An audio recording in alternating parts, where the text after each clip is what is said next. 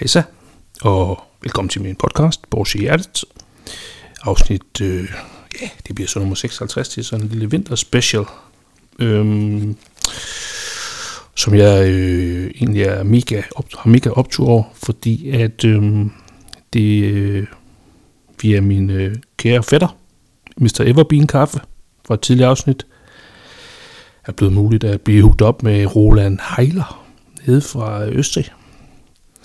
Han bor egentlig, han er egentlig opvokset øh, lige ved siden af Porsche Mercedes nede i Stuttgart, men øh, ja, bor i den dag i dag nede øh, ved Selam See, meget tæt på, hvor de kører ice race og ja, gråskløgten bjerget og alt muligt andet lækkert. Øh, han er jo en legende. Og øh, det var en kæmpe fornøjelse at snakke med ham. Jeg, øh, jamen, jeg blev egentlig lidt øh, baffled, og, og for det kan man nok også høre på mig. Det, at det, det, det er et kæmpe optur, fordi at han, øh, ja, han som øh, bliver ansat ind i Porsche på sådan lidt en speciel aftale, som han selv kan fortælle om i 1977, og for mig er det jo der, hvor det piker. Øh, de 30 Turbo er lige kommet på, på banen. De arbejder med de 24, øh, 928, øh, jamen det, det piker bare ved Porsche øh, under Tony Le Pen, og øh, ham møder han også øh, ude på toilettet, og jamen I skal høre om øh, fantastisk rejse igennem øh, Porsche, Porsches historie for en mand, der har øh, siddet øh, med til nogle rigtig fede øh, ting. Audi RS2-projektet, øh, Porsche 968, og så var der noget med, at de år 2000 begyndte at kigge på øh, projekter senere kom til at hedde Carrera GT. Ja, yeah. jeg synes bare, I skal lytte med. Det er på engelsk, men det er fedt alligevel. Øh, Roland is sehr gut øh, til engelsk, øh, fordi han har boet i øh, ja, en del år i Kalifornien.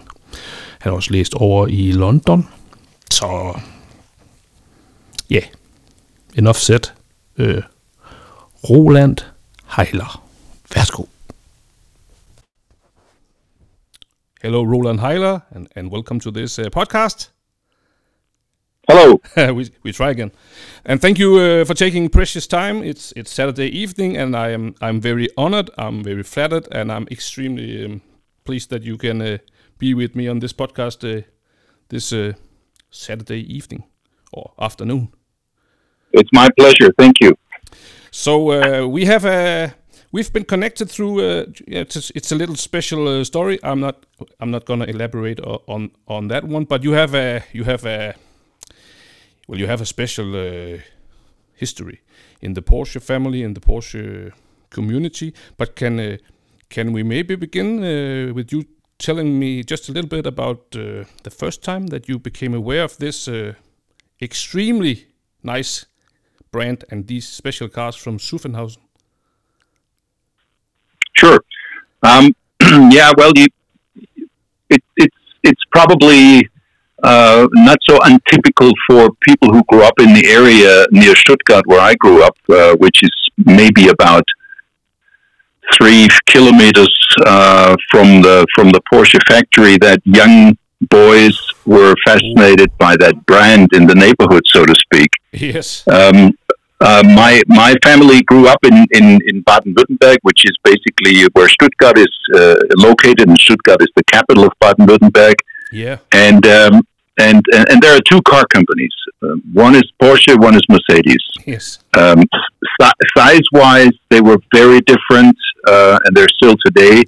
Um, but uh, while my father was a Mercedes man uh, all the time, yeah. Um, maybe maybe not out of opposition, but uh, but just because it was more appealing to me than the large cars uh, that Mercedes built. I was always uh, I was always into Porsches, and I think that the very first encounter with a Porsche that I remember was in the Bavarian Alps when my parents took us to a summer vacation in the mountains. Yes and uh, and we were staying in a little pension. Yeah.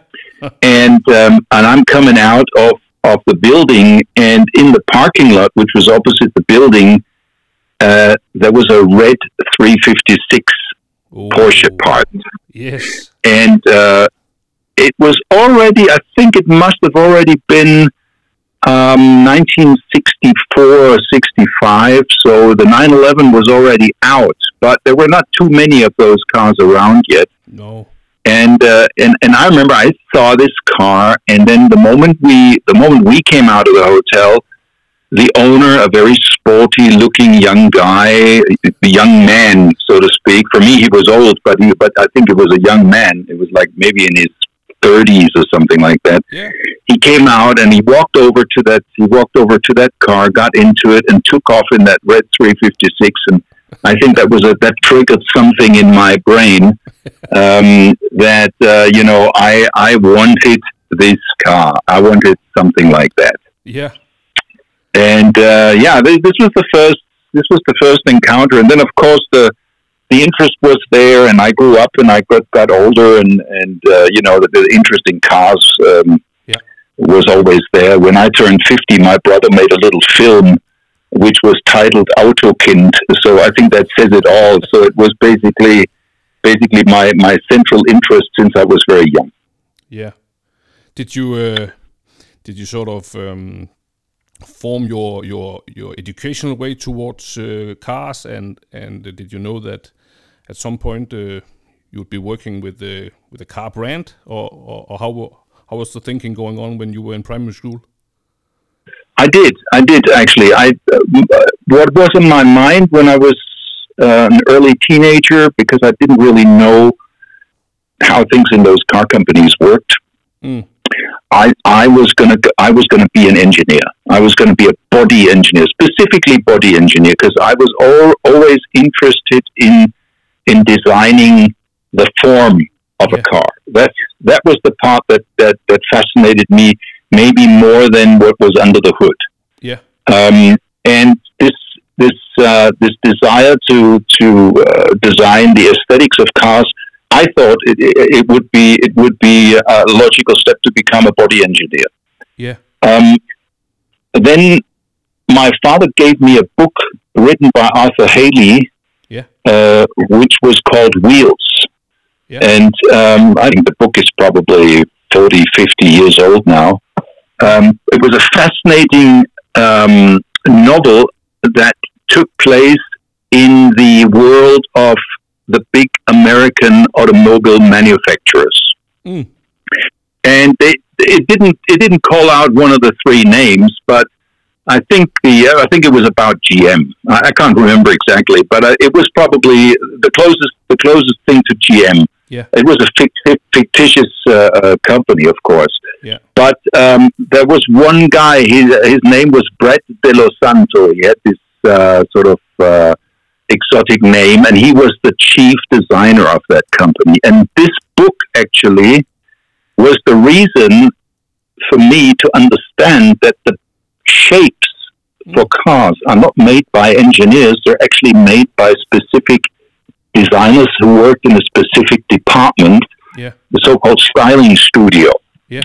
And uh, and then my decision was clear. Okay, I need to switch from wanting to become a- body engineer to becoming a designer.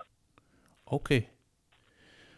But uh, when when uh, how how do you um, what what what path is that? Is that the university? Is a, it is a it is a brand brand of or branch of engineering, or is it uh, like in Denmark or maybe not Denmark, but but I've talked to other people who have been through more of architectural uh, design pathway. But but how?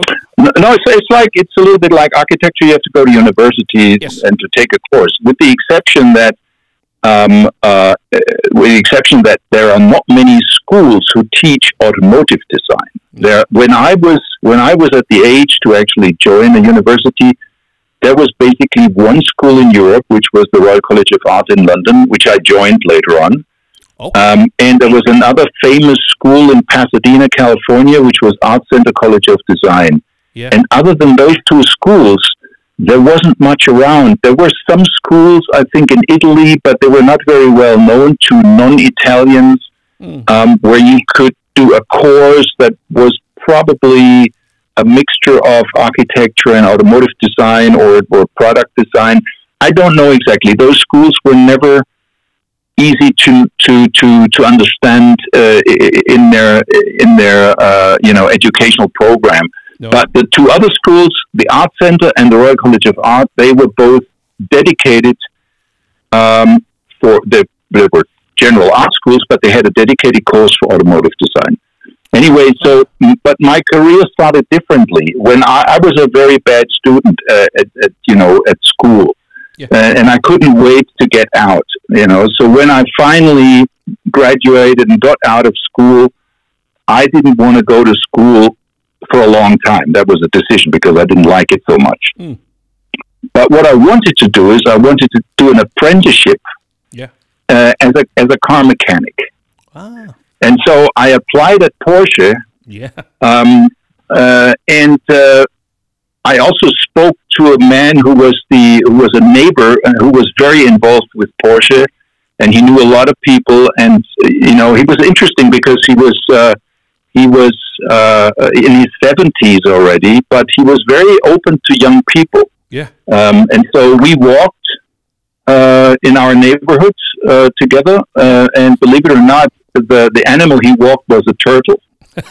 Um, I'm not kidding. It, it, he he used to, he was married to a lady from Thailand, uh, and uh, and on and he used to drive to Thailand in his Porsche every two years. Okay. And on, on one of the on one of the trips on the way back, uh, they came through uh, an area in Middle East, a, a deserty area, and they saw, uh, you know, in the distance on the road, they saw in the in a, in a very in a very hot on a very hot day in a hot climate there, they saw this turtle lying on its back. So they picked up the turtle, of course. uh, named it Hassan, and uh, took it home as a pet.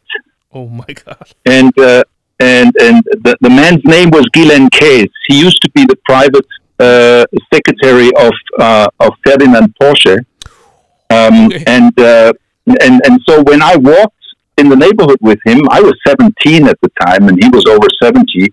Yeah. He told me he told me a lot of the history uh, from the very beginning, and and I of course I was like a dry sponge. I listened, I couldn't get enough of that. Exactly.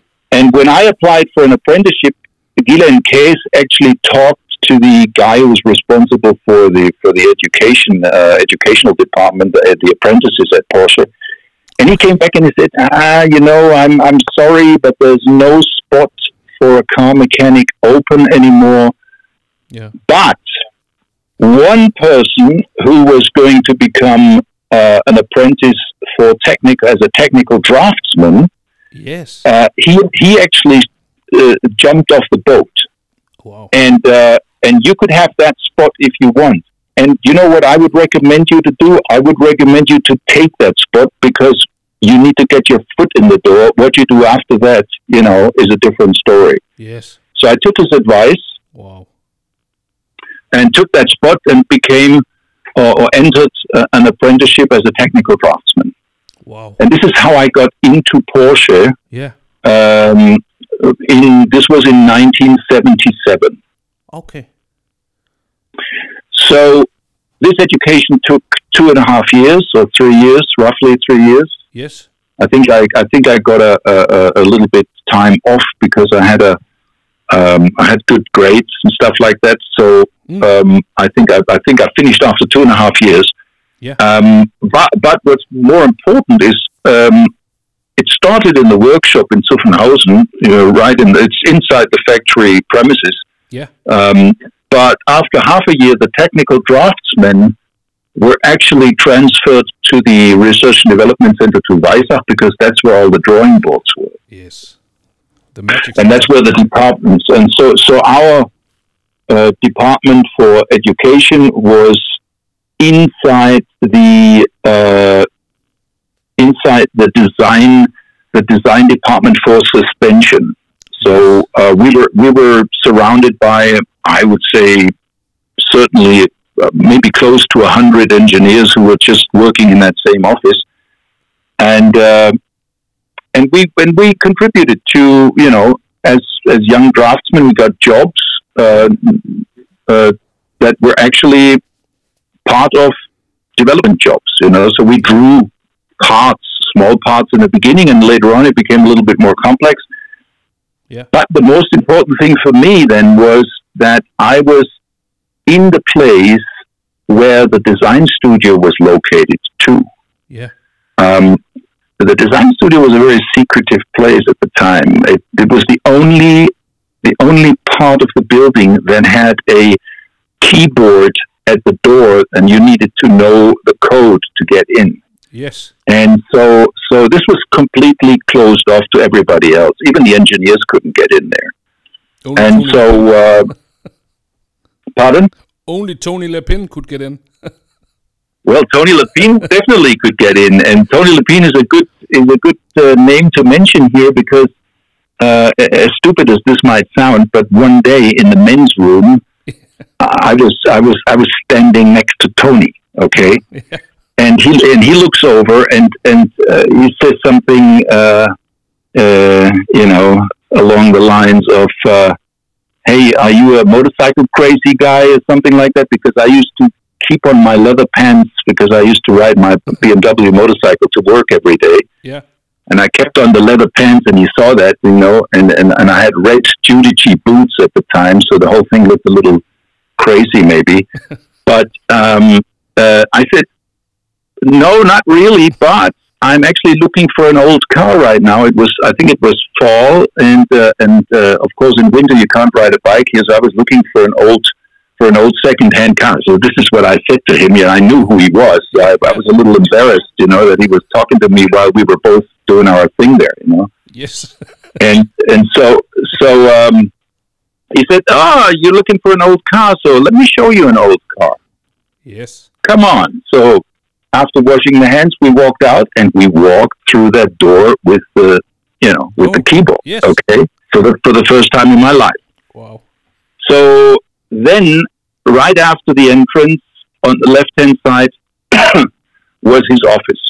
Yes. His, he, had a, he had a remarkable office because the carpet was grass green. I mean, I'm talking about fluorescent green. Yeah. And and on the carpet was a half finished chassis of a MGTC with if I recall it correctly, a Fiat motor in it and an Alfa Romeo rear axle. Of Wow. course, much many more horsepowers uh, and much more performance than the original uh, MGTC used to have. Yeah. And and he was in the middle of um, he was in the middle of uh, building this thing, Yes. and it struck me because here's the guy who is head of design at Porsche, Yes. and he is restoring an MG in his office. Okay, Yeah. so that was very, very uh, uh, surreal, if you want. Yeah. so anyway, uh, after a few minutes, I noticed uh, what he needed me for because he was actually he was actually trying to draw some templates, and he needed he needed somebody to hold it against the car. So Yeah. yeah. And uh, and so then I pointed downstairs. There was a couple of steps down, and then there was a long corridor, and I uh, and it looked like uh, the studios were left and right of that corridor. Yeah. So I said, "And what's going on down there?" You know, cheeky. Uh? And he said, "Next time." so, so then he complimented me out of the studio again, but it was the it was the first step in. You know, Oh, yeah. it was the first step in. Yeah. But but So yeah, then then But it's amazing because I uh, I didn't tell you this, but but I also I also had Tony's son Hans Lapine on this podcast uh, last year. We we talked for two Ah. hours. He talked. He told me, uh, you know, the whole uh, story of his father uh, living in. Uh, in, in you know in the home country and building uh, special race cars for for GM and then Porsche he- you know this story about he he he wanted to work for Porsche so he developed this special car that could uh, you know run faster than their cars and then suddenly they moved to uh, to the, I mean Hans must have is he not the same age as you because he was working in he was working with Porsche in the in the early in the early 80s so so that yeah, Hans, Hans is Hans is Hans is pretty much exactly the same age as me. Yes. I know Hans very well. Yes, Yeah. yes, I remember because that that, and it's it's uh, it's just you know to hear these stories for me. I, I am from 1976, and you know I have I'm a big fan of uh, Hans Lapine. I have one of the very early 928s, and uh, you know also the 924 Carrera GT car. So so I'm just a huge uh, Lapine fan. So so this story is just, I mean, it's insane to for you to to come into this uh, Yeah. this fact. Hans looks just like Hans now looks just like his dad. I mean, it's amazing. I saw him at Rennsport reunion yes, um, in in in September, yeah, and uh, I mean the guy looks like a copy of his father. Unbelievable, yeah. And he also he has the same kind of uh, your sayings, and uh, you know, yeah. it's amazing. It's almost like a deja vu thing, you know. It's a copy cloning. Yeah, exactly. No, but but but he's and he's all he's got the same interest. I mean, he's racing Porsches, and I think he was uh, he was actually racing a 924 uh, Carrera GT or something similar uh, in, in in Laguna Seca. Seca. Yeah, Yeah, and he also uh, just just another funny story about about Hans. He told me that when he was a, a kid, uh, his father would punish him if if he wasn't doing his homework or doing things the you know the correct way. He would uh, the punishment would be that he would be sitting in the garage uh, and assembling uh, the the Fuhrmann engine. So he can now assemble uh, and uh, disassemble the firm, uh, Fuhrmann engine in uh, in his sleep, which is something that uh, I don't know. I know three or four people who can do the same. Uh, we have there's definitely, definitely not many people who can do that. So that's for sure. no, no, no. So no, that's another story. But uh, amazing. So you were actually now inside the inside the Porsche factory. Your your your education was sort of uh, set. Yeah, the education was the first step, and then while I was an apprentice, Yeah, um, this idea of becoming a designer and you know formed more and more. And then one day, Tony Lapine, I think I saw him in a canteen or somewhere, yeah, and I asked him. I, uh, or I actually, I think I visited him in his in his office. It was an official request for a, for a, for a conversation, and I and I asked him, I would like to become a car designer. Uh, what do I need to do? And he said, Well, um, even if you're talented, you need an education yeah, you know. And so um, there was already one guy who had been at Porsche a few years before me, and he had a, he had a scholarship for the Royal College of Art for, from Porsche. This was the first time yeah. um, uh, Porsche ever did something like that. His name was funny enough. His first name was also Roland, but his family name was Sternmann, Roland Sternmann. Um, and he he was he sort of had already paved the way for this kind of uh, sponsorship uh, of a student by Porsche. So, Yeah. and I had heard about that. So I asked Tony Lapine, "Is it possible to go that to, to, to go that route?" You know, and he said, "Well, um, let's see. You know, you need a portfolio and so on. You need to apply. You know, even if we even if we sponsor you, you need to do your own uh, application there. You know, so." Uh, what I what I did and what, what was the agreement then? Um, after my apprenticeship was over, I was allowed into the studio for I think it was about three months Yeah. during the summer. So it was kind of a practicum type of thing, and you know, a, a, a, a, a internship. And um uh, and and during this time, Richard Soderberg um, unfortunately had passed away a few years ago. Yeah. Uh, Richard Soderberg, one of the most talented people I had ever met in my life. Yeah. Uh, he was assigned to kind of look after me a little bit, you know, and, and teach me stuff and so on and so and so forth. And and during that period of time, I did my portfolio, put my portfolio together, and sent it to the Royal College of Art. And uh, long story short, I was accepted, and in 1980, in fall 1980, I actually uh, started um, as a student there. Okay. And, and Yeah, and, and, and I had a I had an interesting contract with Porsche. Uh, they said they will finance my studies, but I will have to pay back fifty percent after I return, and I have to work for Porsche for at least two years after that, and I have to pay back the the the, the student fee Yeah. uh, in form of 10% of my income every month. Okay. So I think nowadays a lot of kids would be happy if they had a contract Yes. that that that, that actually says you have to work uh, for this company for two years afterwards. You know, Yeah. Yeah. where you know a lot of a lot of kids just uh, get internships and are not paid and stuff like that. You know, nowadays I don't think that's a good culture to be honest. No. No. This is a very responsible way to do it.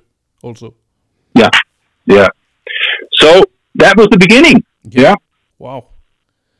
And and what uh, were you involved in in um, the nine uh, two four nine two eight? Uh, but no, you can't have been because they were already done in the 1980s. But what? No, uh, 928, I was involved in the 928 GTS. That was my project. Um, Wow. uh, the, the, the, the last the last version of the 928. Yes, yes, I know. I And know. it, and it was it was it was quite a challenge of, uh, in design because you know the shape of the 928, you know the long door, Yes. and uh, and then the, the what we what we what we wanted to do was to have those this beautiful language that the front fenders of the 9, 928 had, you know, with this with this very soft flair, Yes. Yes. uh, very sculptural approach. Yeah. We always felt that the rear end of the car looked a little weak in comparison to the front. It was a little bit less entertaining, and it didn't have an, uh, you know, the same sort of form Yeah. form factor.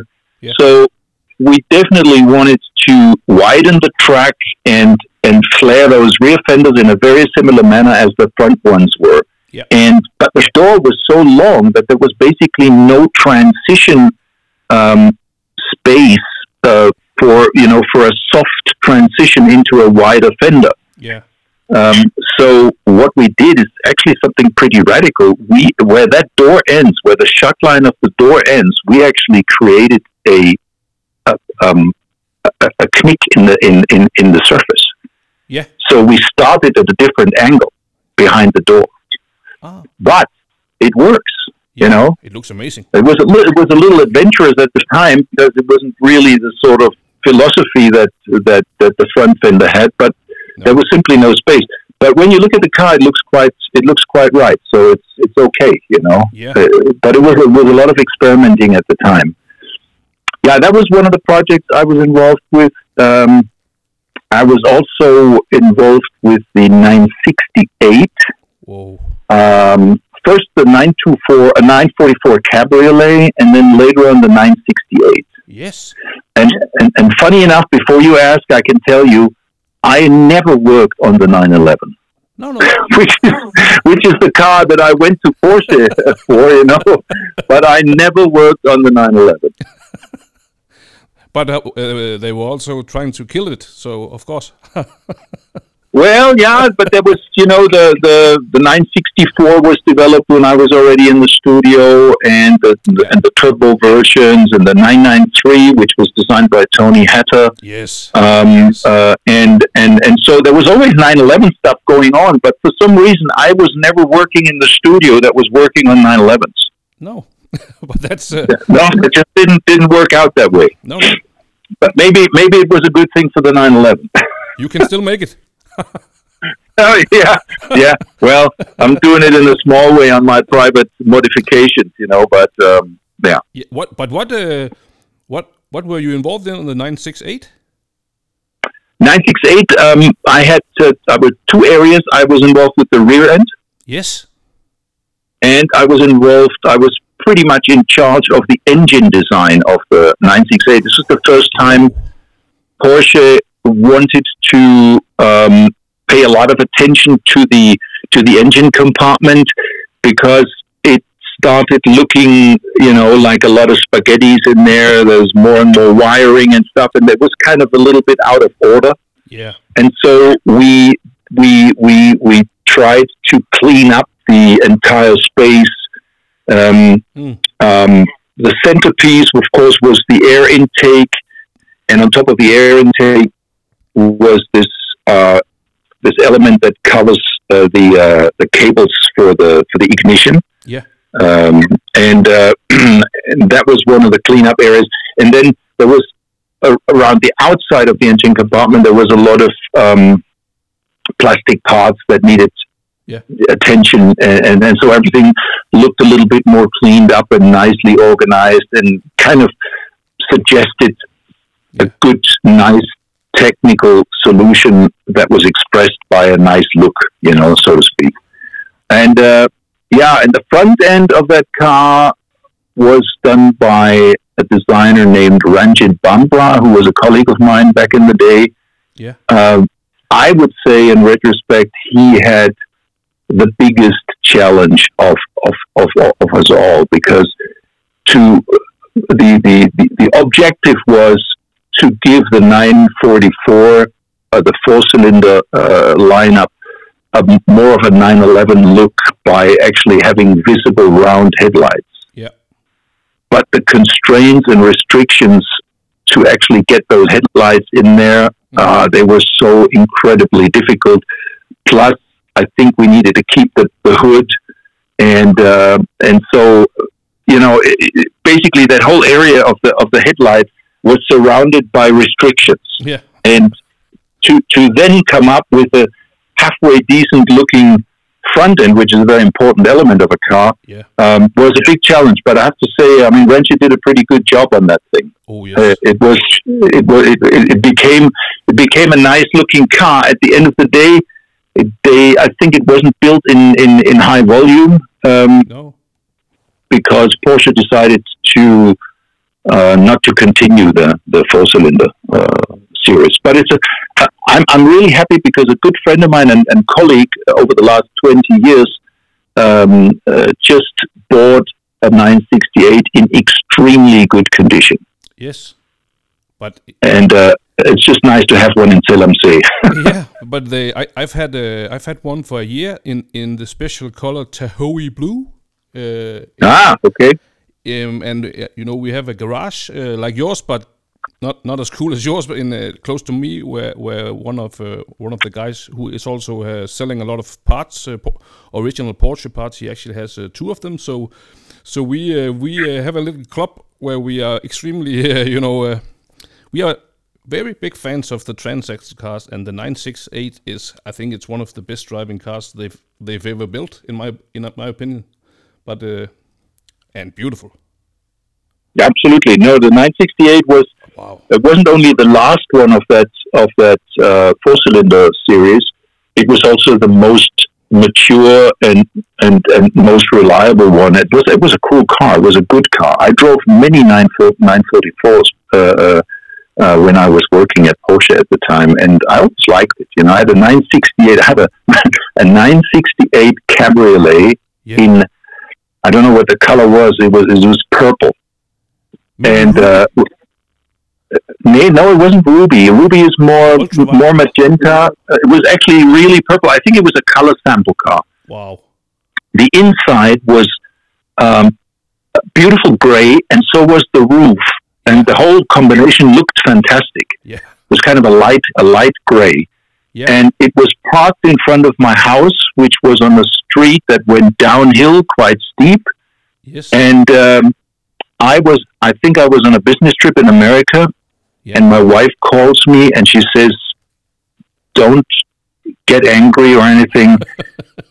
Somebody just rear-ended your car in a way Oh. where the car was then like ten meters further forward." oh no. Um, and it turned out that this poor little girl who just had acquired her driving license Yes. um, just didn't didn't pay attention because she was looking at the cassette recorder or something inside the car Yeah. and completely smashed into this car and apparently she was she was absolutely out of her mind about this and she was crying. And I was very I was very happy that my wife was there because she's very good at uh, calming uh, situations like that down you know. And she took the girl in and she gave her something to drink and she called her mom and everything. But that was that was the end of that of 968 oh my god. And you never had one again?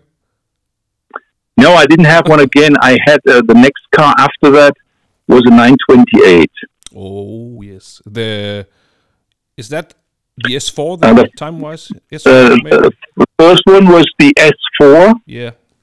and that was a black one. And then I got lucky. I actually was able to get the prototype for the GTS as a as a lease car. Wow. You know, as my as my personal lease car.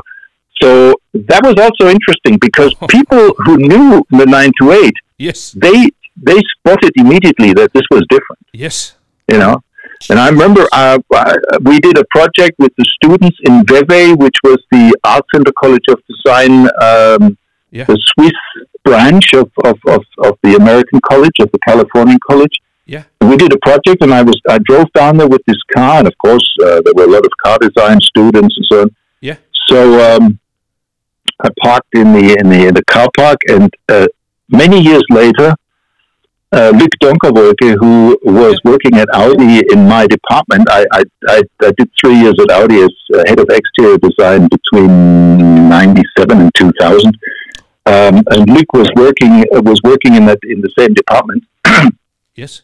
and and he showed me pictures of my car parked in Vevey on the car park, which he took because the car looked different than the 928 did at the time. Yeah.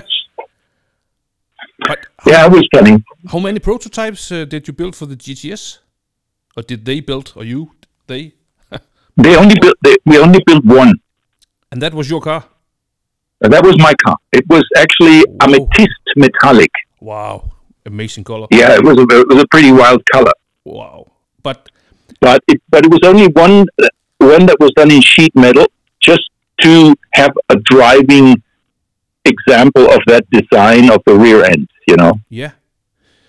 But And then once once it had served its purpose of being shown to the board of directors and you know signed off, the design was signed off and everything. Then the car was more or less available, and I got wind of that and um, asked my boss, uh, who was Harm Lagaaij at the time, yeah. uh, if I could have this car. And uh, uh, he was uh, he hesitated a little bit, but then he said yes. wow and but it it it is ve- it's just a bit it's a bit funny because uh, another guest of this post, post, uh, post uh, podcast called Søren Essendrop he's a Danish car designer he's uh, one of his friends is you know Anders Warming uh, who's been with um, BMW and I think he's now the the head of Rolls Royce uh, design department And Okay. he told me that he was in uh, when he did his uh, car design education. He he did it. I'm pretty sure it was in Switzerland, and he told me that uh, he met Tony Lapine once because he was there to uh, teach, you, you know, do, Yeah. do like a class, and he was he was there in a very special colored 928, and he was pretty sure it was a GTS. Did Tony Lapine also have this car? No, no, but Tony had a 928 that was remarkable in a different way. Okay. His car was actually his car was actually black, ah, but the interior was a complete fluorescent green leather interior. yes. So when you saw that car drive by, you were actually think you thought that the interior was glowing. You know, something there was some some some radiation coming from the interior. Uh, it, it was it was a crazy car, it, it, it, and it but it was such an incredibly uh, interesting looking car because it's the only car that I remember where the interior was actually shining, outshining the exterior. Yeah Oh my god. even from the outside. That was cool. It was a very cool car. Later on, one of the, I think one of the, um, uh, uh, one of the contractors, Yeah. maybe he was an employed modeler at the time, or maybe he was a contractor, but one of the contractors actually purchased this car after Tony gave it back to, to the company. Okay. Uh, he purchased this car, and, and, and I saw the car again. It, he he drove it. Yeah. Wow. Okay. Maybe it was that car that was Yeah. that was spotted in Vevey. You know. Maybe, but but Søren, uh, who also uh, he's a he's a car collector. He has a, I think he has four or five uh, 928s now. Uh, he he was very impressed with with this uh, special uh, edition. I, and uh, yeah, there was something about the color that just made him uh, go insane. And but Yeah, yeah. I mean, on the other hand, you know, Tony had access to to cars uh, at Porsche yeah, uh, for for such trips, and it could have could also be, have been another car.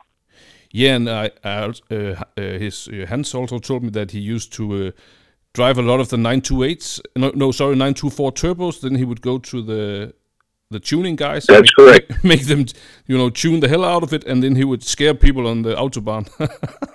yeah, he liked that kind of thing.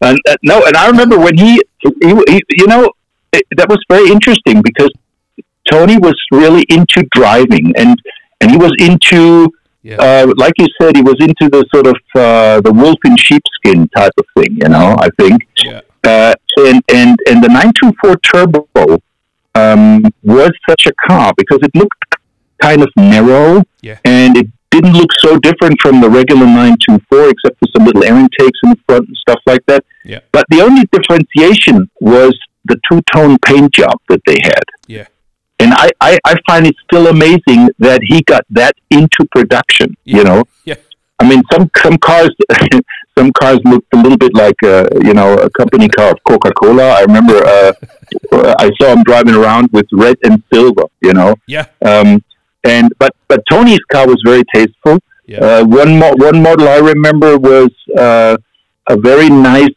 anthracite uh, combined with with silver, yeah, uh, and and and inside was a, uh, a, a like a Harris tweed yeah, um, fabric interior, beautifully looking, uh, uh, very tasteful, very tasteful, and all of the grays were a little bit in the warm in the warm area. So yeah, yeah, but those cars were fast. yeah. But he, he was.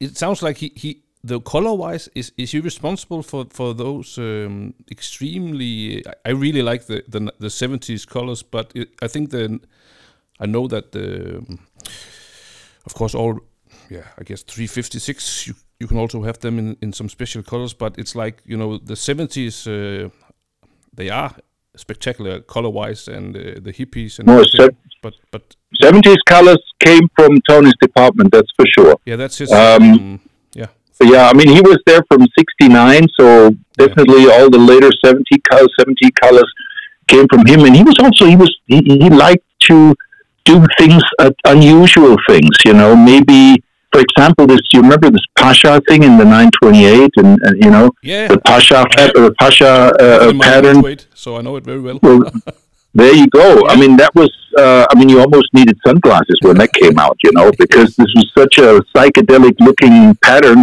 based on the checkered flag. Yeah, yeah, but then uh, taken from a from a from a tight uh, a, a tight pattern to a wider pattern, you know, and it's kind of this this merging um, this merging effect that that that that, uh, that looks so special on this like Um, drugs. a, a little bit like that. Yeah, yeah. Um, but. I think this was all cool stuff in the seventies, and also the department chiefs they drove their 911s with uh, crazy colors on them. I remember, I think it was Wolfgang Möbius or was it Dick Soderberg who actually had um, a 911 painted in signal red. I'm talking about the red. I'm talking about that signal orange that you find on fire trucks and uh, ambulances. You know, Yeah, the whole car was painted like that. move out of the way. That's what it's signaling on the on the autobahn, I guess. Yeah, in those days, that was still okay to do that. You know, also to flash your lights. If you do that nowadays, you know that's not something that's not very. it's not considered very friendly anymore. you know? It's not the first uh, Tesla color on the scheme. Let's say that. Yeah, it's uh, yeah. Things times have changed. I mean, this is Yes, yes, yes. uh, one thing is for sure. I mean, I'm I'm not one of those guys who says it was all better back in the old days. You know, but some things were a little bit easier and freer back then. You know, n- things were not as regulated as they are today. Oh, but I also think a lot of uh, the, especially the air-cooled uh, guys, uh, have uh, a very nice tendency to, you know, sort of pay homage to, to these colors with with um, when they do, when they repaint their cars or do customized versions. I think uh, I think just that this color scheme and it it has its um, you know it has its own right, and I think a lot of a lot of people are buying cars to uh, well to pay homage and because they want to they want to have cars that uh, you know bring them back. To Yeah, and I, I must say. I'm also glad. Uh, I'm glad to see that we've we've gone beyond this very puristic approach of oh you need to keep your car original and everything you know Yes. i mean how how beautiful is this scene that you have now Mm. where you know people um, individualize their 911s to their own taste Yeah. or to a, a scheme that was there in the past or something like that but there's a certain liberty now you know to to do with the 911 what you feel suits it Yeah. okay Yeah. and I remember, I remember when this was completely banned. You know, oh no, wait, wait, wait a minute, uh, Yeah. outlaw? No, no, no, no. You know, Yeah. I mean, look at look at a guy like Rod Emery. I mean, he's he's been doing this for a long time. You know, I mean, he was so ahead of his time, and now his cars are so valuable. It's unbelievable. Yes, yes, ex- exactly. It's um, don't you also think that the, that Singer and the other customizers have sort of uh, helped um, Oh, absolutely. helped Yeah, that process definitely. because they also Yeah, yeah, uh, yeah. They, I, th- I think they also they look a little back to the to the old days when they when they go go uh, on search for inspiration. So it's it's like it's all coming together and everything is allowed and it's just well everything is done for the Yeah, it makes it makes the whole community uh, much more interesting. I think you know. yeah Um, very much you, you, you see beautiful things. You see beautiful cars. People people are not uh, uh, you know hesitating to do things that they like yeah just because other people say you shouldn't do that. You know, so I think that's uh, that's a nice development. And interesting enough, Porsche as a car company, as a brand, is actually embracing this activity. And and and of course, I- don't believe there's any other community on this planet that is comparable with the Porsche community. You know, no, it's such a it's such a close uh, community that that uh, that you don't find with any other car brand. yeah yeah that's I think that's uh, that's what a lot of uh, Porsche guys are, are saying who, who have also been uh, you know uh, passionate about other brands that it's something special with the with the Porsche community that I don't know it's just very pleasing and uh, it's a it's a fun thing to be part of. Absolutely, and I think one of the reasons why the company has this or developed this incredible potential to be what it is today is the fact that they were not mainstream. yeah but very successful with being not mainstream, you know, in racing and so on. yeah You know, that's why that 911 is such an important is such an important car for me uh, uh, in, in, in, in, in context with the Porsche brand because it, it, nowadays nobody would create a rear engine car anymore. But Porsche took that old concept from 1963 yeah to a level of performance. You know, if you look at the latest uh, edition of GT3 RS and so on, Yeah. you can't believe it's possible. You know, it's it's insane. But but you were there when uh, things were getting uh, tricky. I mean, with with, Yeah. with the whole uh, Yeah. Hamla guy uh, who who yeah went sort of when the as far as I'm concerned, uh, as far as I know, they, you know, sort of took inspiration from from Toyota and and you know to sort of lean the process and and make it smarter and more efficient and cheaper and uh, then the Boxster and nine and six came along. That those were the days of you. uh, it was that was the that was the that was the beginning of the '90s. yeah, Um, 911 had you know developed into uh, the 964 and then the 993 and the 964 particular was an extremely um, an extremely expensive car in building and I think also in terms of you know for the customers to have have it serviced and so on because it was it was it's still the old shape but packed with much more technology and, uh, and so in order to get to certain parts, you needed to take many other parts out. You know, uh, Yeah. there's been there's been this rumor, which I w- I never knew if it was true, but they said if you wanted to change the spark plugs, you had to take the engine out or something like that. You know, so yeah, so the whole thing was a little bit out of date in terms of modern, you know, manufacturing and technology and so on. And uh, Porsche was, if I'm correctly inf- informed, Porsche was actually losing money in the beginning of the 90s yeah, for the first time, yeah, and uh, and it was a serious situation. yeah, But in my memory, the man who really corrected this situation and turned it completely into a success story was Wendelin Wiedeking, the new Yeah. CEO, uh, who was hired at the beginning of the 90s. Yeah. And, uh, and, and he was a, he was a specialist for production processes. Yeah. And, um, and as you mentioned, he brought in a team from Toyota Yeah. to introduce Kaizen to Porsche. Um, and he did that successfully. But what he did at the same time was, next to the Toyota guys, he, he built up his own team internally who worked with the Toyota guys. But the knowledge transfer from the Kaizen specialists from Toyota to the Porsche group took place during that during that uh, process. Yeah. And um, and interesting enough, the- at the beginning it was a small group of just a handful of people, but from this group, a new subsidiary of Porsche emerged, which is called Porsche Consulting, Mm. and they are specialized in consulting with other companies, all kinds of companies, hospitals, manufacturing companies, uh, boat builders, you name it, Yeah. in process optimization Yeah.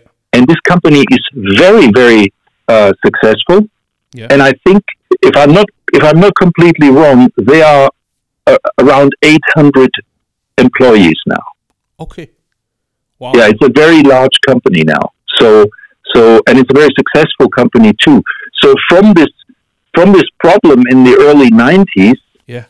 Not only the car company uh, uh, came out of it like uh, you know phoenix from the ashes uh, uh, in a in a much in a much more profitable uh, uh, way, but also a new company was founded and is and is also successful and contributing to the to the prosperity of the company. Yeah.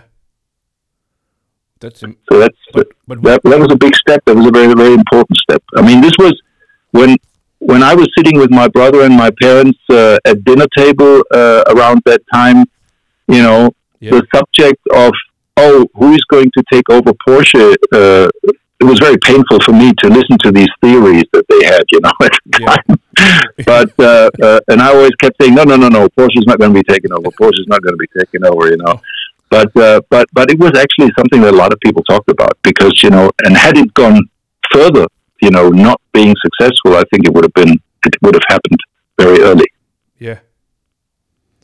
I guess that's also why we have to be uh, we have to be very pleased with the Boxsters, with the Cayennes, because they are the cars who, uh, who makes uh, the GT3 uh, RS and Andreas Preuninger in business. Without them, No, absolutely. That's that's uh, that was the, that was some very smart moves. I mean, also this this concept of having uh, uh, a, a large common part uh, uh, portion Yeah. between the Boxster and the 911, 996. 996 may not be everybody's favorite, but the 996 was a very successful car yeah, at the end of the day. yeah, Not only did it was it built in in, in, a, in a in a significant higher volume than than the 911 used to be before. It it also because it wasn't such a because it wasn't such a um, polarizing car. You know, I mean, you needed to have in the old in the old days you needed to be a great driver to be able to handle a 911. You know, the, you know how these how the how the sayings went and so on. Yeah, you know, you, know, you, you need to be very specially good driver to, to, to be able to drive a 911. Now, 996 was not like this anymore, and that's why the 996 was able to get customers from other brands into a Porsche, yeah, and that's why the, I think that's why they sold so many cars. yeah, Um, they deviated from some of the from the Holy Grail, and if you so want, you know, with the, the deviating from the round headlights. I think there's a lot of people out there who still don't like those other headlights, but Yeah. but nevertheless, it was a successful model, and it turned Porsche around together with the Boxster, yeah. and that was that was a good step at the time. But uh, you you was you were not with Porsche at, at this time. I was with Porsche in the beginning of the of the Boxster 996 development, but I was I had taken over another area of design. Porsche has a long history in the, in working in engineering for third party companies. Yes. and there was one design department within the studio that was actually serving those external customers and this became had become my responsibility so Ah, i was not involved with the 996 and uh, and the 986 um, uh, because i was working on the Linde forklift trucks on uh, on on all kinds of products that had nothing to do with Porsche cars. ah, okay, okay. And that was before you went to Audi.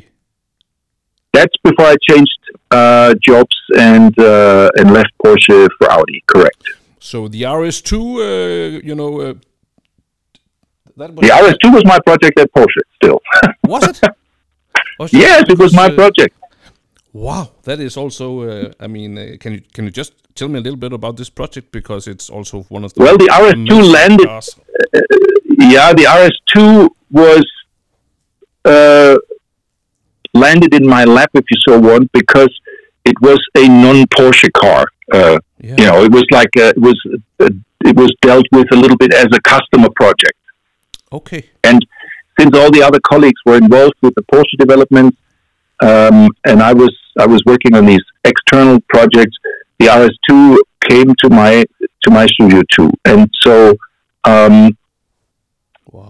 I think the reason for the RS2 project was that Porsche was looking for uh, capacity Yeah. to fill to fill the factory with manufacturing, uh, you know, projects in in in Zuffenhausen. Yeah.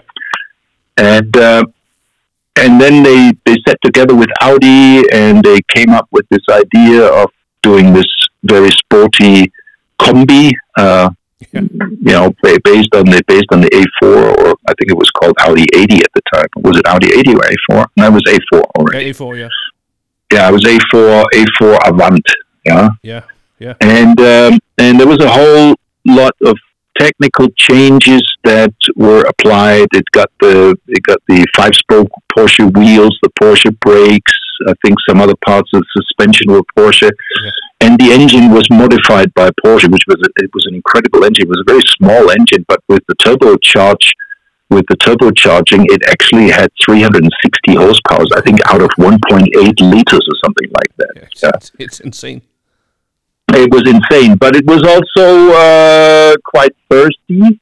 Yeah. I remember I borrowed one of those cars to go to uh, Basel, I think, from Stuttgart to Basel, from Weissach to Basel, which is Mm. a little bit over 200 kilometers. Yeah. And I didn't make it with one tank. it was like I had to fill it up before I got there. So it was. Uh, somebody told me uh, this car lo- this car uses petrol for cooling, but I'm not sure if that's true. Was that because of low? It was. Uh, it wasn't economic, or because you had a heavy right foot. I think it was uh, it was it was both. It was a combination. I think the engine actually consumed a lot of petrol, but Yeah. when you if if you put your foot down, it really it really emptied the tank. But there was also a relatively small gas tank in this car Okay. for package reasons. Yeah, That's uh, that's uh, still today very very. But it was- attractive and amazing. it was incredible. yeah. My my brother had a, a 964 a 964 at the time. Yes. A 964, yes. And it was his second 911. And um, he was in completely different business, but it was this was his private car. And since we lived around, you know, in a in a town around Zuffenhausen, sometimes you would you would see or you would meet those drivers that came out of the factory to do those first 30 kilometers to test the car before they before they were handed to the customer. This was a very common thing to do back in the 80s and 90s still. And one day my brother came back to me and he said, and he was very furious and he said, Hey, you guys need to really think what you're doing. I was standing at the red light next to this Audi Combi, you know, Audi A4, Yeah. and he blew me away. He blew me off on the way, you know, in the acceleration. so, uh, what is this? What is this? I said, well, this is a project that uh, that, uh, that I was involved with. Yeah, you, you shouldn't do something like that. You know, you shouldn't you shouldn't piss off your Porsche 911 customers No. that way. Amazing, but uh, what a car! I mean, just just an insane car, really, and also uh, wasn't it like the one of the first super super station cars uh, ever built? I mean, It was. it was Yes, like it uh, was, you know the the first uh, family car that could exactly kill off a a 911. Yeah, yeah, I think so. And you know, a funny story is also. Um, I mean, you can imagine. You know, here is two companies that were not in the same group back then. You think about that. You know, there's Yeah. Audi and, and Porsche. They had Different clients. they had a past of corporate of corporation. You know, in the history of both companies, but but they were basically two different companies. yeah, But Um, all of a sudden there is this project, um, this common project. So I was quite amazed because there were some meetings, the larger project meetings, you know, the high level project meetings, where both CEOs from Audi and Porsche were involved. And uh, let me just say that one of the most discussed subjects was the logo that was going to go on the car of because the discussion was how much Porsche or how much Audi is on that logo. You remember that logo on the back with the sort of the slanted yes, uh, yes, bars, and it has Audi rings on it, and it says Porsche on it, and it says RS2 on it. yeah. I'm looking at it right So- now on compu- on my computer. I think I spent more time designing that logo than the rest of the car, to be honest, oh yeah, of course. because because it had to be redesigned several times, you know. Yeah.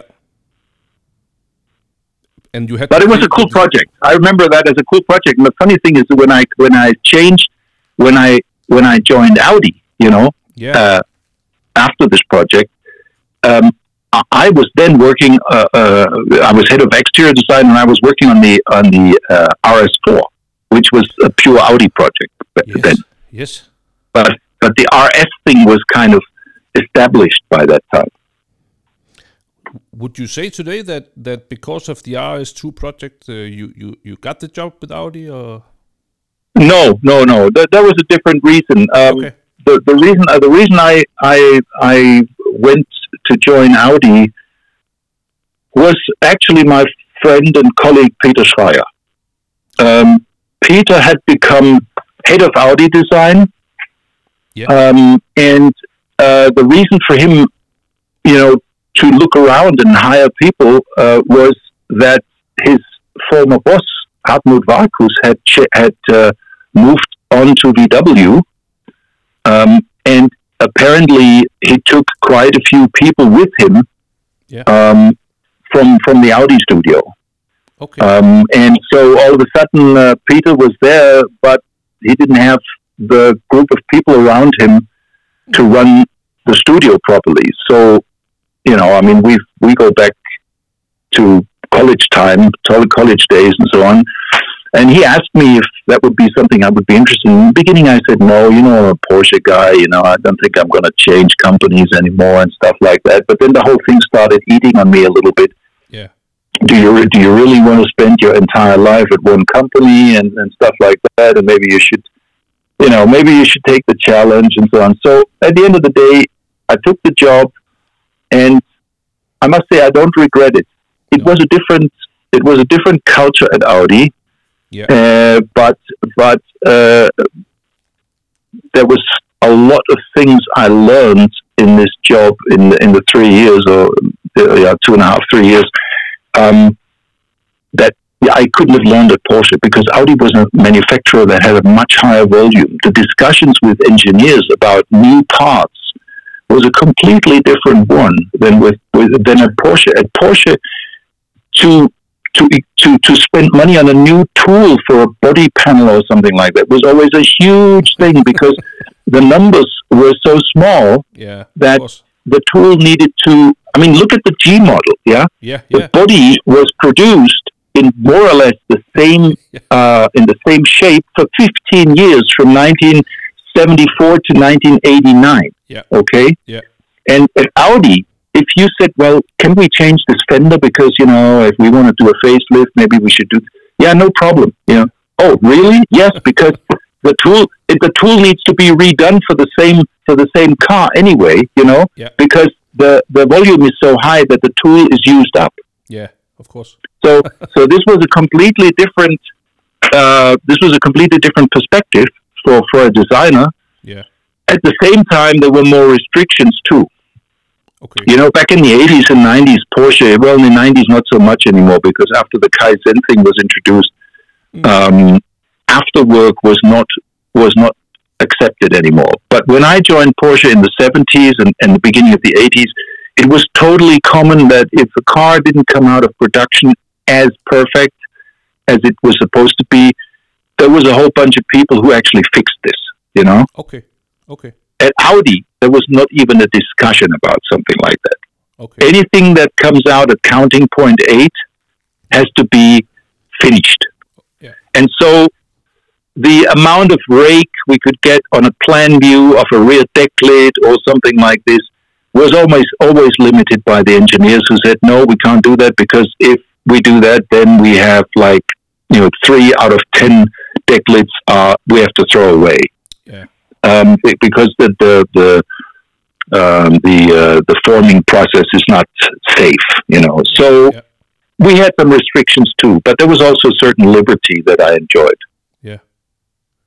But those were also exciting years at Audi because I remember when they uh, when they changed from uh, from Audi 100 to A6 and uh, also the same on you know they gave the name uh, Yeah, but the A4. A6 was the A6 was already done. My pro- my main, main project in exterior design in, in, in this period of time was the new A4, yeah uh, the one that was a little bit more hard edge that came out in '99, I think, yeah um, and and and the A8.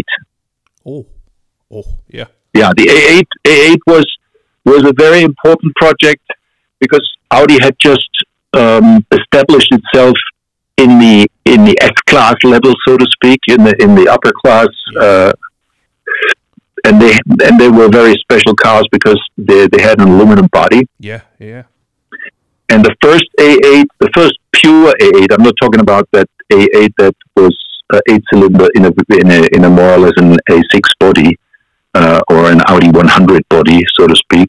Uh, but the first A8 was a very, um, I would say, a very conservatively designed car still.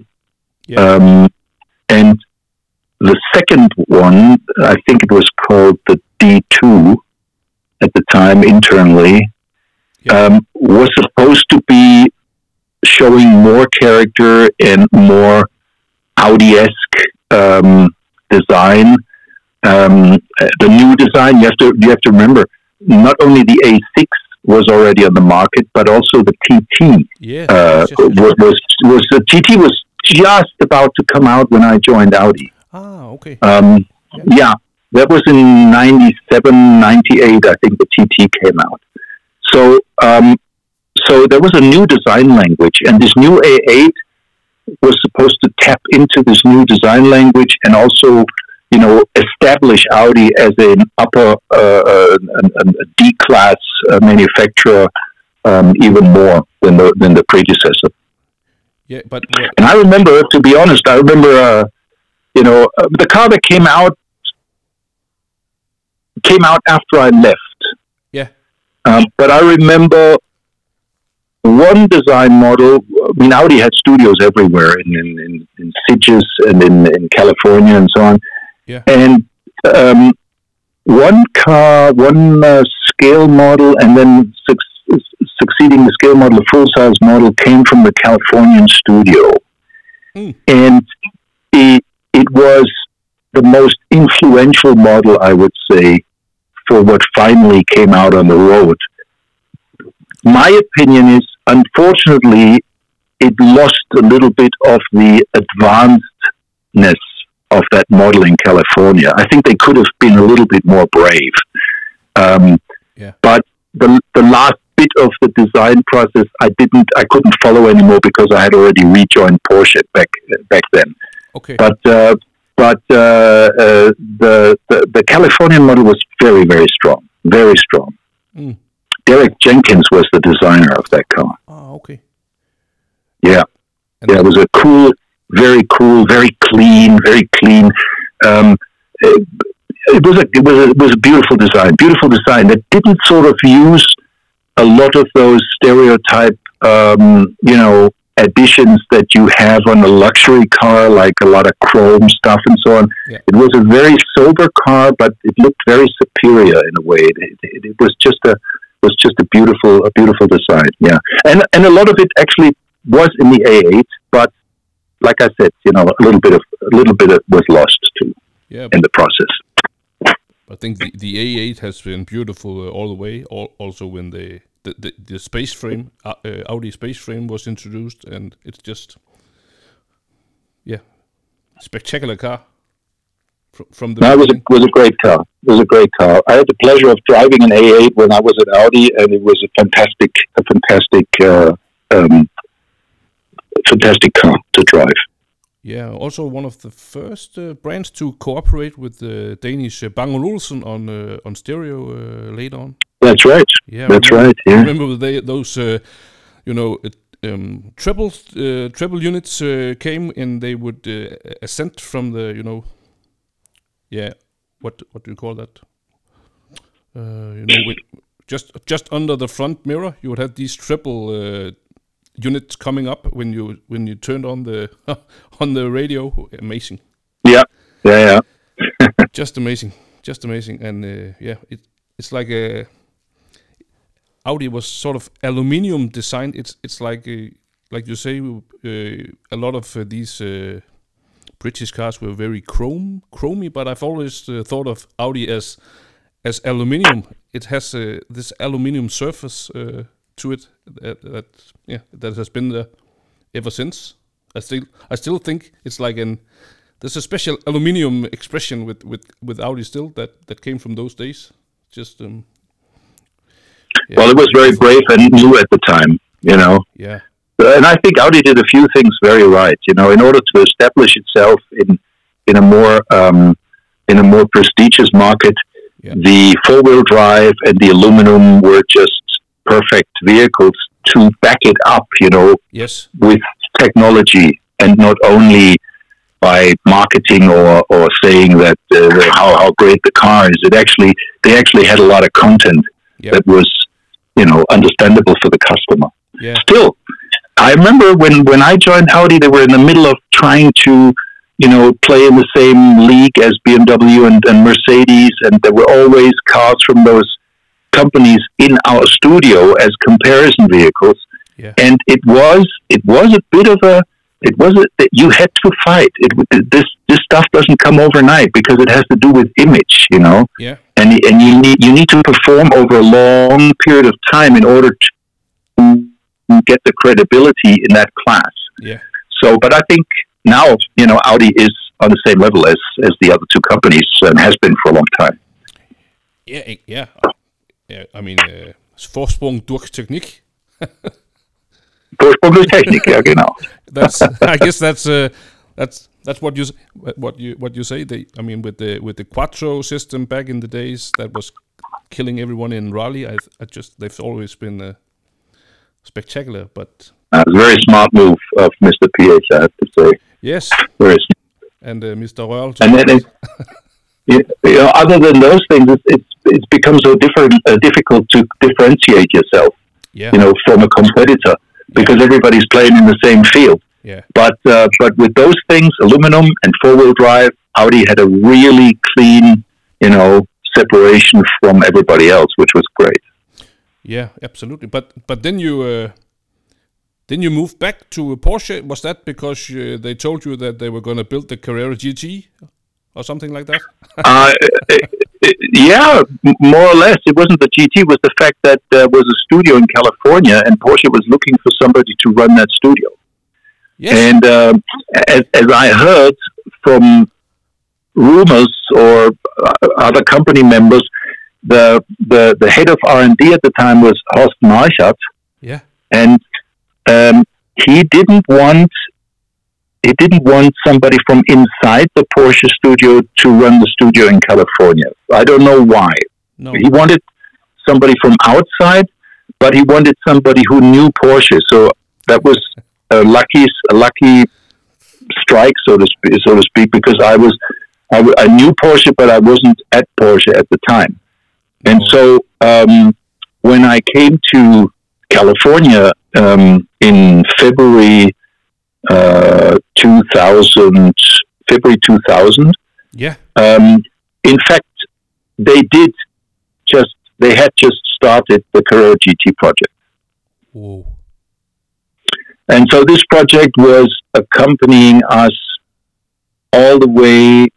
Uh, first presentation was like six weeks later uh, in a hangar in Santa Monica, where the whole board flew in for a day and uh, uh, looked at the exterior and interior design models. They signed off on the project, and then um, and then uh, they uh, uh, then they decided later on, much later on, they decided to build the Carrera GT in production as a production car.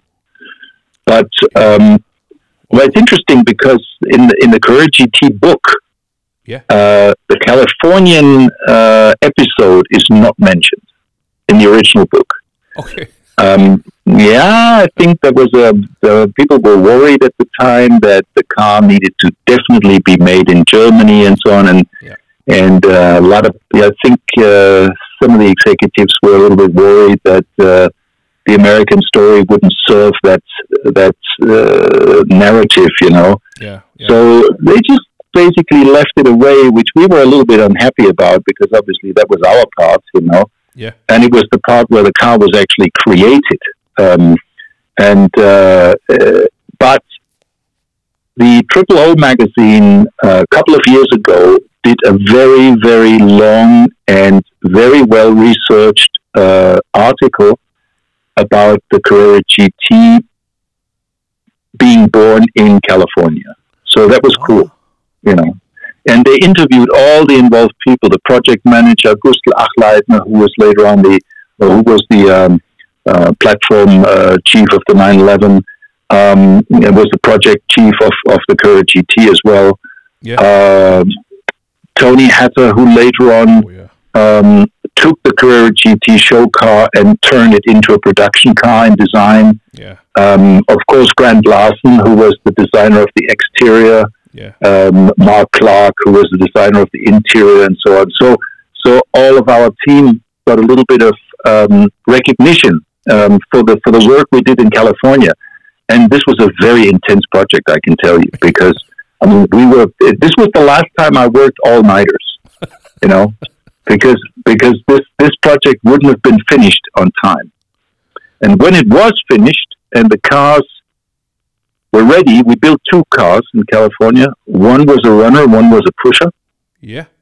What does that mean? And uh, uh, yeah, the, the, the pusher. pla- Yeah, of course. yeah, one was a pusher. The pusher was actually on the stand in Paris in Yes. October 2000, Yeah. and the runner was being driven into the Louvre at six o'clock in the morning by by Walter Röhrl. Yes. Um, and 400 journalists were waiting in the rain, and it was pouring down that morning. Yeah. When this screaming Carrera GT came in, you know, it was still dark outside. It was, it was an incredible setting. Yeah. Um, and uh, and and w- when when we had the presentation in March, uh, we went for dinner in the evening with Dr. Wiedeking, and that's when he told us that we're not going to build one; we're actually going to build two cars. Yeah. So, so, um, uh, and we said, why? Well, yeah, because he wanted that scenario. He wanted one car to be already sitting in the in the booth at that Porsche in, in the exhibition, and the other car needed to be a driver. So it was a pretty stressful period of time, but it was fun at the same time because we knew we were working on one of the most exciting projects ever at Porsche. Yes. I uh, I remember. Uh, do you know Harry Metcalf, Harry's Garage, uh, Evo man? I heard of him, yeah. Uh, he uh, he he does this extremely um, great YouTube channel where he's uh, testing a lot of cars. He has a big collection himself, and he uh, he has uh, he tested the Carrera GT uh, a lot uh, some years ago, and he, he told a story of being at the press con- no the press the release with the Louvre, and he was just completely blown away with with this car. Uh, just uh, just a fascinating story. It's yeah. So Yeah, nobody knew what Wow. Porsche would be showing. That- That was the big thing, you know. no. Nobody knew what Porsche would show. So uh, it, when I heard about this before, uh, before the actual launch, um, uh, I asked the, uh, the the press chief of Porsche, um, uh, Mr. Hunger, at the time. I said, "Well, do you think that anybody will turn up if you don't tell them what to expect?" and he very quietly and totally convinced said, "They will come, all of them." and they did. and it was it was true. They did. But but uh, is is uh, at this point uh, this is uh, around the year two thousand two three maybe. No, this was uh, 2000. It, it was uh, October 2000 was the Paris show where the GT was shown. Ah, okay. What what? So we actually built two cars, designed and built two cars in less than a year. Yeah, because I saw them on your Insta uh, Instagram uh, account. I was just uh, a long time ago when uh, when I knew uh, that when you said yes to you know talking to me, I went through all the pictures and I saw this picture of you with one of two special Carrera GTs, and I was, Yep, yep. There was. wow, I was surprised to see. I was surprised to see the one of one of the show cars yeah, uh, shown at Laguna Seca in uh, at, at Rennsport Reunion. yes, Um, I was surprised for two reasons. First of all, to see the car because, and you can recognize the car immediately because the production car never had fog lights, no, but the, the two show cars had fog lights. yeah, And you know, the interesting thing is those show cars are every surface on those show cars was different than the production car. Yeah. But the trans the translation that Tony did from the show cars to the production car was so fantastic yeah, that if you see the cars side by side, yeah, you don't really see the difference. But there is no surface in the same place. It's amazing, wow, you know. So, so I saw this show car and I couldn't believe it. Uh, the second reason I couldn't believe it is because actually, um, after the show cars were shown and the Porsche had uh, made the decision that the cars, the car will go in production, yeah, uh, the board, I think Dr. Wiedeking himself, if I'm not completely mistaken, ordered the two show cars to be destroyed. okay, And and wow, some people in the company had the balls not to destroy both of them. so um, so one car survived. yes, and uh, and God. later on, I learned that uh, that Mr. Seinfeld purchased that yes, car, exactly, and uh, and the car that I saw was it, it was the car that that that, that Seinfeld owned, um, and after Seinfeld tried to sell it, I think Porsche decided that they would prefer Canepa to own the car uh, because, first of all, they knew how to look after something like this. Yeah. Secondly, they were very trustworthy uh, not to do something stupid because the car is basically a a, a design prototype. If you you know, it's not really made to be driven fast or anything. no, It's a design prototype. So in the wrong hands, it could cause some trouble. You know. yeah, But um, but Canepa, uh, I think, is a great a great uh, address to to have this car, and and they brought it to Rennsport, and I thought it was fantastic. And this is where the picture comes from in my in my uh, in my Instagram account. It actually it actually brought back a lot of memories. yeah. That's that's uh, that's what, but what were you involved in? Uh, at, I mean, what was what was your position in uh, when you came back to Porsche? You you didn't mention. In, in, I was the head of design in the studio in California. ah, okay, okay. Wow, wow. So you were Yes, pretty and, and involved. in the beginning, there were, we, we, we were two uh, two uh, uh, guys at the top. I was head of design, and there was a, another guy who was head of the business side, yeah, um, Neil Neil Brooker.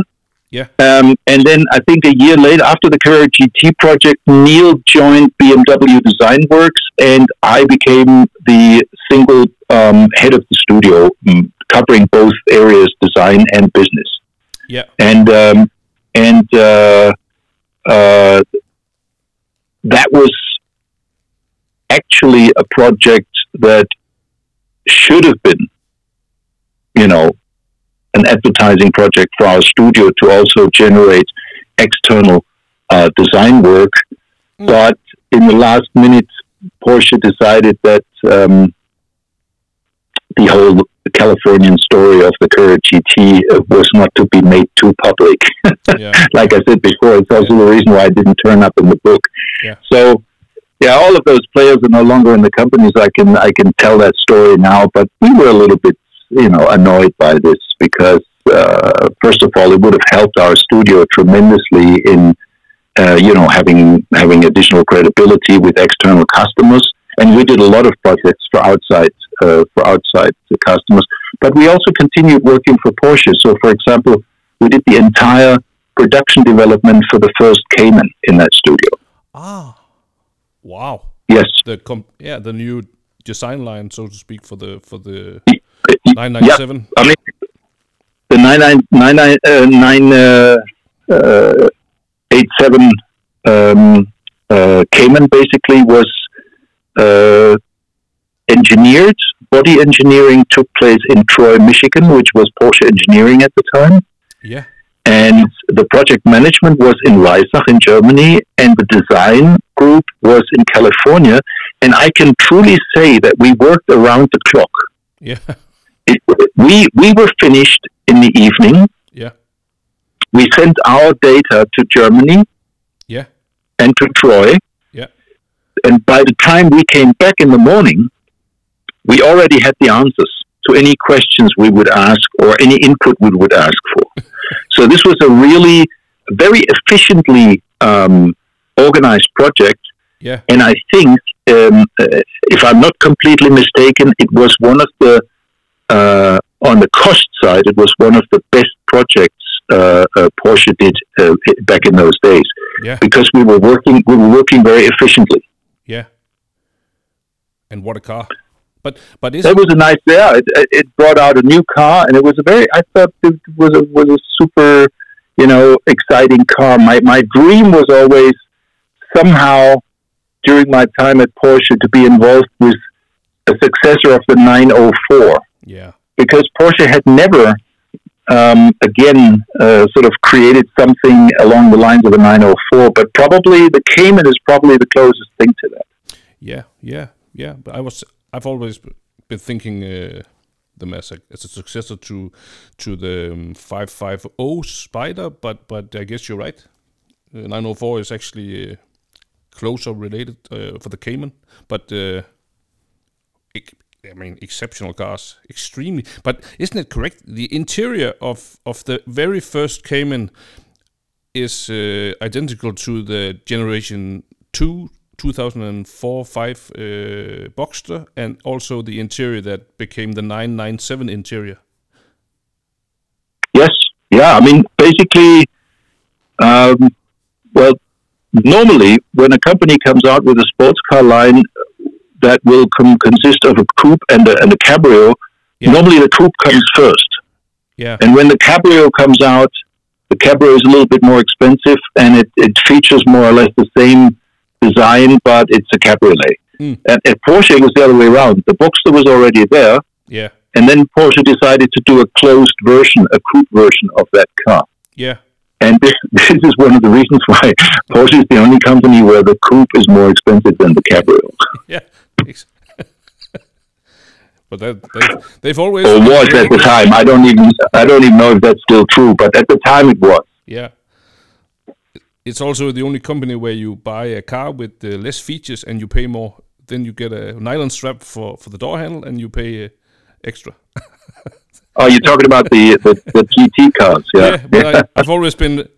I mean, you have a pretty strong brand when you are able to do that, in my opinion. Yeah, but there is also a customer base who loves yes uh, the lightweight approach and you know the racy approach and stuff like that. And, yeah. and quite frankly, um, it's not it's not super easy to change these things once you have certain things installed in a car. It's costly, yeah. you know. Yeah. It's costly to change the door panels and to do this and that. and to take weight out. Um, you know, particularly when you start doing that by introducing um, uh, exotic materials like carbon fiber or alum- aluminum or you know all, all of those things. Yeah. So or titanium. Yeah. Yeah. So this is basically uh, yeah that's something that Porsche always did very well. yeah, extremely well. And, like no one else really. True. Um, do do you uh, do you have like um, a deadline? I have to ask you now. Um, well, I guess uh, my nuts outside in the meantime, so it's going crazy. But maybe maybe we have another 10, 15 minutes if you want. Yes, but uh, or otherwise, it's because I uh, um, I don't know if you if you maybe would uh, want to uh, do like a second session because you have so many cars on your Instagram and uh, I mean you have there is an there is a 356 uh, Speedster that looks completely original. There's a, a, a, a you know RSR car that looks original. Are those your cars? Uh, those are my cars, yeah. But the Speedster I sold. The Speedster I don't own anymore. Um, I, I still have a coupe from 1956. Uh, the RSR uh, Outlaw, I would call it. It's not a real RSR, of course, uh, but it's it's uh, it's a very capable uh, uh, clone uh, or outlaw, I, as I call it. Um, it's a Yeah. fun car to drive. We can. We. I'd love to to speak a little bit about those things too, and we can do a second session if that's something that you guys want to, that you want to do.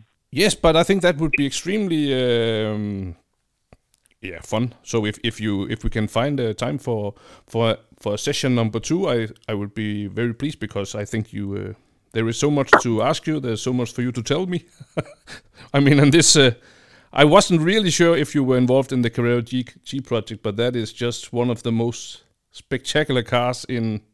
I think it's uh, you know yeah on my list it's it's uh, close to uh, to the McLaren F1. Really, it's just insane. Yeah, I mean, if you, I don't know if you have this, if you have the Triple O magazine, but um, I don't. I don't I don't remember which edition it is. Maybe I can send you a I can send you a copy of that article because it's really well researched and they and it tells you the whole story. Yeah, amazing. Let me see if I've got that somewhere. oh yeah, I would love to. I'd love to read that. But have you ever been? Uh, have you ever driven one of those? Like with the I've only been in I no no unfortunately not. I've always I've only been in the passenger seat. I've been in the passenger seat and the driver was Harm Lagaaij and we were on the test track in Weissach and he spun it. Of course.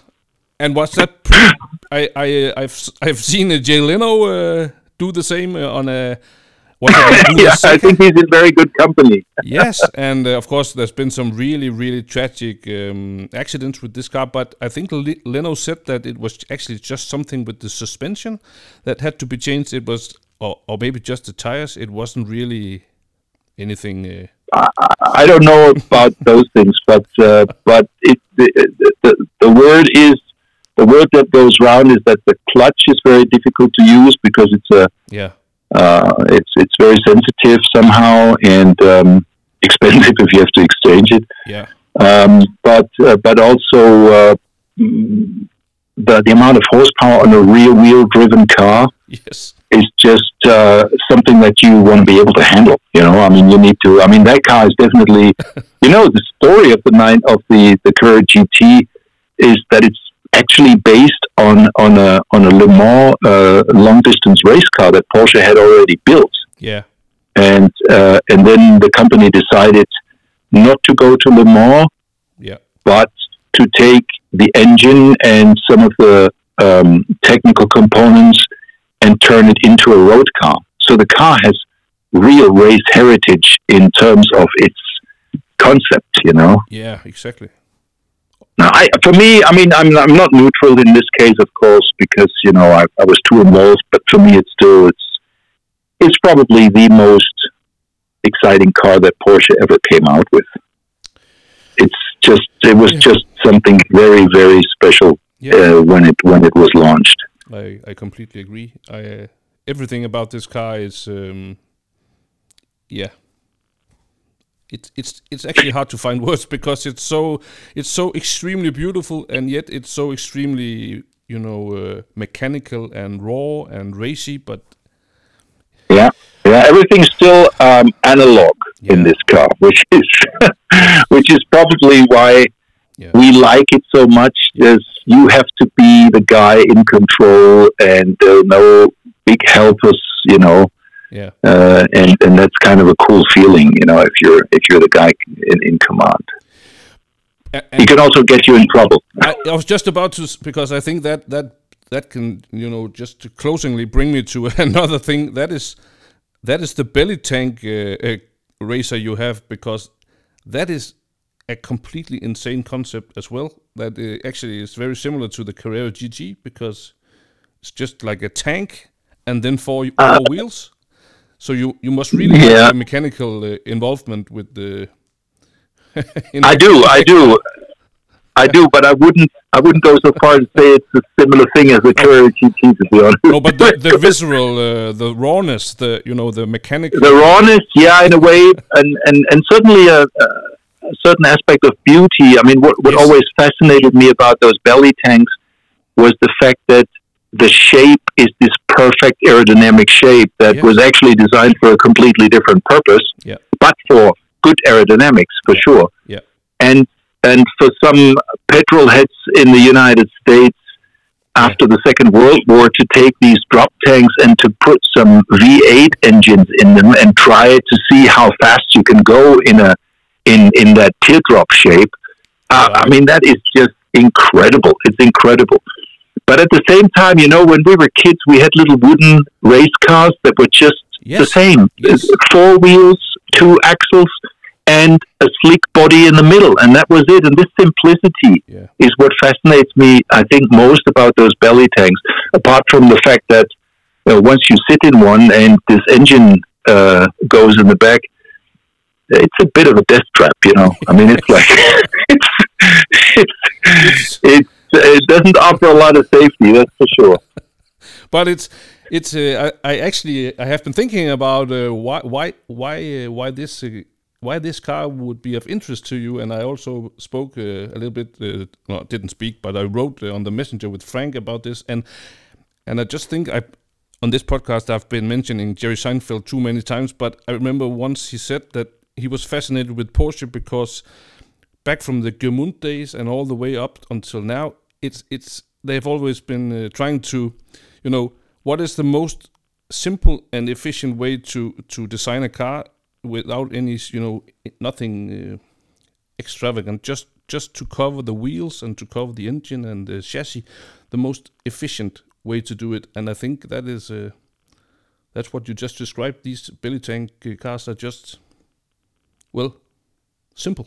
Absolutely. I mean, the belly tank is is probably the simplest thing on four wheels that you can think about. You know, it's it's yeah. but but it's also you know what and what's fascinating about it is it's also a very serious machine at the same time. Yeah, because you, you, can go fast. But are you coming to uh, Rømø in uh, to drive these cars in the summer? Of course, I will. Oh my God! Will you bring? I already I already registered for Rømø, and I got a, a campground. Uh, okay. Do you have a special life insurance? I don't think so. I'm not. I'm not worth that much. So. oh, okay. Oh, well, still, I think I will be no, because uh, Frank Frank told me a little bit about you. Uh, probably would be there. I think. Is it true that there is some other guy in the Porsche family coming? Maybe. Well, um, if I'm not mistaken, uh, one of the Porsche brothers, or the sons of, uh, of, of FA Porsche, he bought himself um, a hot rod, and he's thinking of going there as well. Oh my God! It would be Porsche royalty. Excellent. Well, I don't know. I don't know about that. Well, certainly not not not, not with me. But uh, but uh, it, you know, they're all at the end of the day, they're all real uh, petrol heads. You know, that's what they are. You know, I mean, look look at Ferdi Porsche, who's organizing this ice race here in Zell. Yeah, I mean, this is all.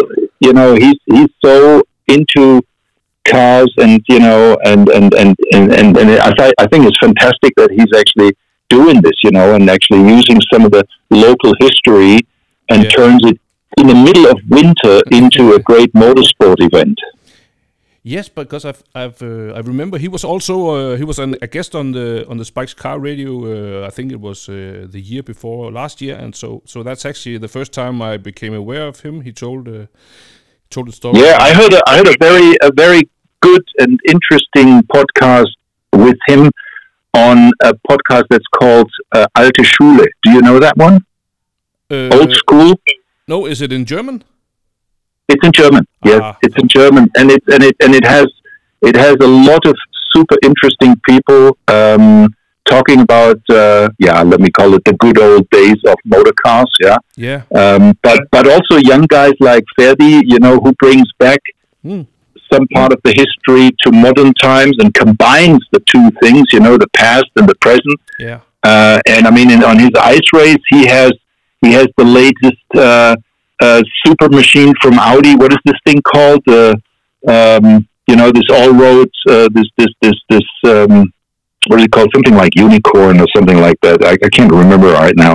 Ah. But but he has this like super high tech Audi off road vehicle there, and at the same time you see some beach buggies from California, some Manx Meyers Yeah. Manx buggies. You Yeah. know Yeah. and, and and and just the variety of all of those things.